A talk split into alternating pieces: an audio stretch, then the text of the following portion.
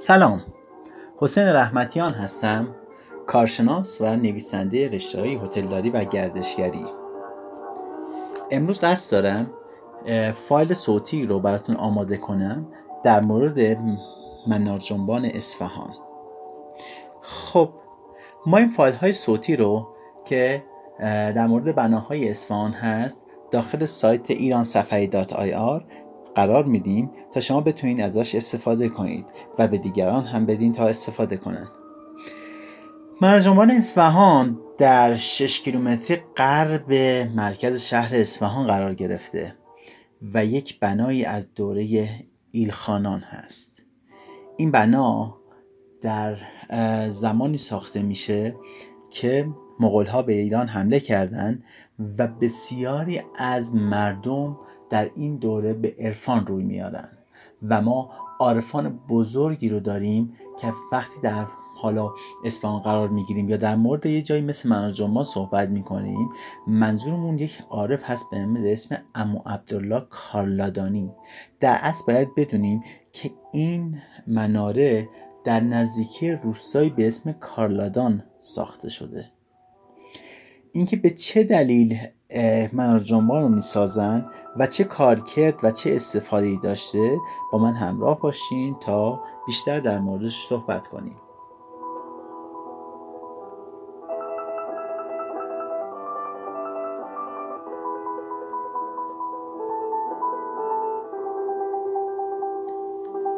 مرجانبان یک بنای تک ایوانی هست و دهانه این تک ایوان رو به جنوب قرار گرفته. در اصل جایی که الان منار واقع شده گورستان یا آرامستان روستای کارلادان بوده. خب بعد از فوت امو عبدالله کارلادانی یا قبل از فوت امو عبدالله کارلادانی این بنا ساخته شده مشخص نیست. چرا که ما ماده تاریخ مشخصی در این بنا نداریم. فقط یک ماده تاریخ هست که سال 716 هجری قمری رو نشون میده و اونم زمان فوت امو عبدالله کارلادانی هست.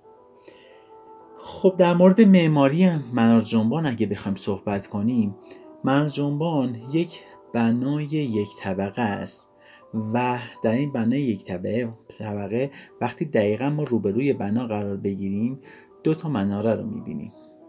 ارتفاع مناره ها از پشت بام 7.5 متر و هر کدوم از مناره ها از سطح زمین 17.5 متر ارتفاع دارن. بعضی ها می‌گفتن که مناره ها بعدا الحاق شده به این بنا. اما دقیقا باید بگیم که این مناره ها در زمان ساخت بنا اضافه شده و اینکه تکون می‌خورن تکون خوردن بنا خیلی منحصر به فرد نیست. چرا که ما اگر که سایه مناره ها رو در زمانی که همه مناره ها رو در زمانی که داره باد خیلی شدیدی میاد نگاه کنیم متوجه میشیم که همه مناره ها تکون می‌خورن ولی تکون خوردنشون نامحسوسه. اما این مناره تکون خوردنش بیشتر احساس میشه.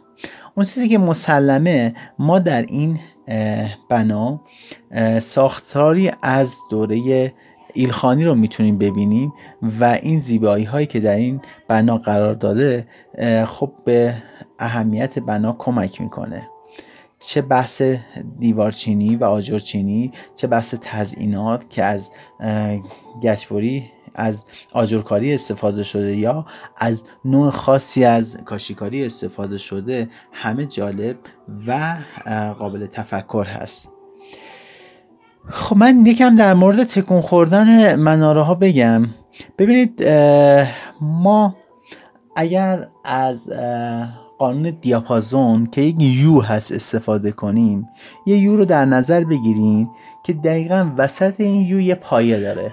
ما یکی از این دسته های یو رو وقتی تکون میدیم دسته بعدی هم شروع می‌کنه به تکون خوردن. یا یک جعبه رو در نظر بگیرین که روی این جعبه دو تا میله در دو سمتش قرار گرفته باشه و از داخل این دو تا میله توسط نخی به همدیگه وصل باشن. مطمئنا زمانی که ما یکی از این میله ها رو بکشیم میله بعدی هم شروع به تکون خوردن می‌کنه. دقیقا باید اینجوری بگیم که ساختار منار جنبان هم یه همچین شکل و شمایلی داره. که ما وقتی یه قسمت رو تکون میدیم قسمت بعدی یا مناره بعدی هم شروع می‌کنه به تکون خوردن. اینکه آجرهای این بنا آجرهای انعطاف پذیری هستن شکی در اون نیست. اما اون چیزی که باعث محسوس بودن تکون خوردن ها بشه یک فاصله سه سانتیمتری از مناره تا دیوار هست. و این فاصله که داره این اشتباه رو به وجود آورده بود که شاید این مناره بعدا اضافه شده به بنا در حالی که واقعا اینجوری نبوده. و این مناره در زمان ساختش هست. چرا که ما از نوع آجرها می‌تونیم به این قضیه پی ببریم؟ از نوع تزئینات می‌تونیم به این قضیه پی ببریم؟ و متوجه میشیم که بله هر دوتا در یک زمان و در طول یک زمان ساخته شدن. مرجمان سالیان سال خب چندین بار تخریب شده. ما در غیر از منارجمان مسجد جامع اشترجا هم که در فاصله کوتاهی با منارجمان قرار گرفته به همین صورت داشتیم که تکون میخورده. و حتی در بصره هم مسجدی بوده که اگر یک مناره رو تکون می‌دادیم مناره بعدی هم تکون می‌خورد. ابن بطوته میگه من رفتم تو بصره. به من گفتن که اگر این مسجد رو اگر یک مناره رو تکون بدی و نام علی رو ببری مناره بعدی هم تکون می‌خوره. و ابن بطوته میگه من بدونه که نام علی رو ببرم تکون دادم و اونم تکون خورد و فهمیدم که مناره ها امکان لرزش و جابجایی رو دارن. ببینید خب ارتفاع کوتاه 7.5 متری هر کدوم از مناره ها انعطاف آجرها فاصله 3 سانتی متری بین مناره و دیواره همه اینا باعث تکون خوردن میشه. اما باید ببینیم چرا همه مناره ها به این صورت تکون نمی‌خورن. ببینید یه فاصله بین مرکز تا مرکز هر دوتا مناره هست. این فاصله دقیقا ده متر هست. اگر ما یک مناره رو به سمت مناره بعدی به تکون خوردن در بیاریم به طوری که یک موج ایجاد کنه مناره بعدی هم شروع می‌کنه به تکون خوردن. اگر اگر ما نتونیم این موج رو ایجاد کنیم تکان مناره بعدی خیلی محسوس نیست و خیلی وقتا ممکنه که ما خیلی شدید داریم یه مناره رو تکون میدیم ولی مناره بعدی تکون نمی‌خوره. با توجه به اینکه قبر اما عبدالله کارنادانی متصل شده به دیواره و بدنه بنا ما اگر یک ظرفی از آب رو روی قبر قرار بدیم و شروع کنیم به تکون دادن مناره ها ظرف آب هم دچار موج میشه و این نشون میده که این اتصال وجود داره و تمام بنا شروع به لرزش می‌کنه. نه فقط اینکه ما یه بنا مناره تکون بدیم مناره بعدی هم تکون بخوره. از جمله تزئیناتی که در اینجا وجود داره تزئینات معقلی یا قرار گرفتن آجر در کنار کاشی هست و تزئینات دیگری که ما می‌تونیم تو اینجا ببینیم گرچینی با آجر هست و اینکه آجرها به صورت خفته راسته و یا چفت و بست در کنار همدیگه قرار گرفتن. ما یه نوع کاشیکاری تو اینجا داریم به اسم هشت و چلیپ ها که این هشت و چلیپ ها جز هنرهای دوره ایرخانی بوده و ما در دوره ایرخانی این نوع کاشیکاری رو بیشتر می‌تونیم ببینیم. خب ما کتیبه تو اینجا نداریم. هرچی کتیبه هست یا همون زمان فوت اما عبدالله کارلادی رو نشون داده. یا سورایی هست که روی قبر نوشته شده و سنگ قبرهایی هم که در دو طرف ایوان قرار داده شده فقط به صورت نمادین هست و ارزشیه که سنگ ها دارن.